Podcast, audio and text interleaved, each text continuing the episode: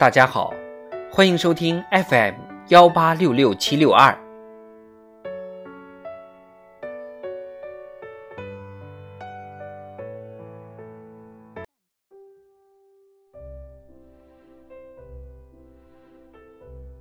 人民论坛，以俭修身，以俭兴业。作者李斌。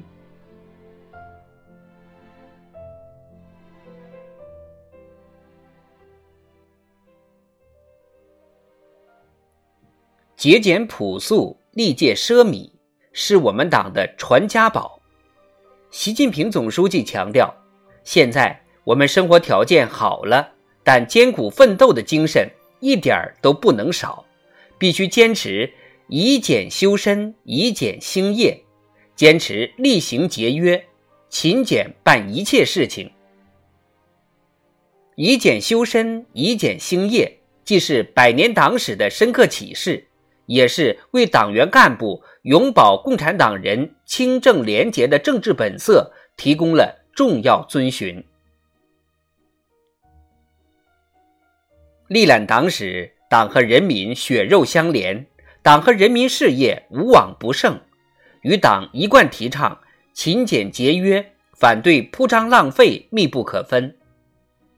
早在一九三四年，毛泽东同志就明确提出。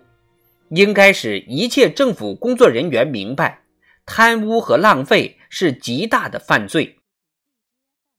从土地革命时期颁布关于惩治贪污浪费行为，到新中国成立后开展反贪污、反浪费、反官僚主义，从改革开放之初重申任何浪费都是犯罪，到新时代持之以恒纠治四风。厉行节约，不仅造就了我们党的优良传统，我们民族的文明风尚，也成为国家建设发展的重要保障。反浪费，重节约，为何被如此看重？勤俭节约是一个人最基础的良好道德品质之一，可以孕育众多其他优秀品质。原始里有句名言：“是非俭，无以养廉；非廉，无以养德。”徐特立同志说过：“简朴的生活不但可以使精神愉快，而且可以培养革命品质。”从反面看，交锋易见，淳化难归；浪费不加约束，便会滋长奢靡腐化之风。正所谓“奢靡之始，危亡之见”，从各方面厉行节约，才能打开净化社会风气、培育健康风尚的突破口。勤惰俭奢是成败观，对党员干部而言，节俭作风更有政治意义。清贫。洁白朴素的生活，正是我们革命者能够战胜许多困难的地方。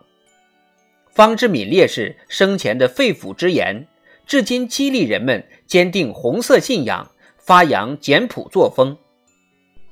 针对有人拿解放军吃饭是盐水加一点酸菜，同资本家吃饭五个碗做比较的情况，毛泽东同志敏锐地指出，这个酸菜里面。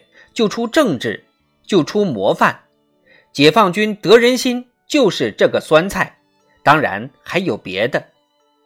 质朴而深刻的道理，生动诠释出党的根基和力量所在。早在两千多年前，荀子就发现：“足国之道，节用裕民，而善藏其余。”对一个国家而言，风俗不纯简。则财用无丰足，那种认为铺张浪费是经济发展润滑剂、增长剂的观点，必须严肃批判。铺张浪费催生畸形需求，加剧资源消耗，会把经济运行引向不健康、不可持续之路。坚持厉行节约、勤俭办一切事情，有助于对有限资源进行有效配置。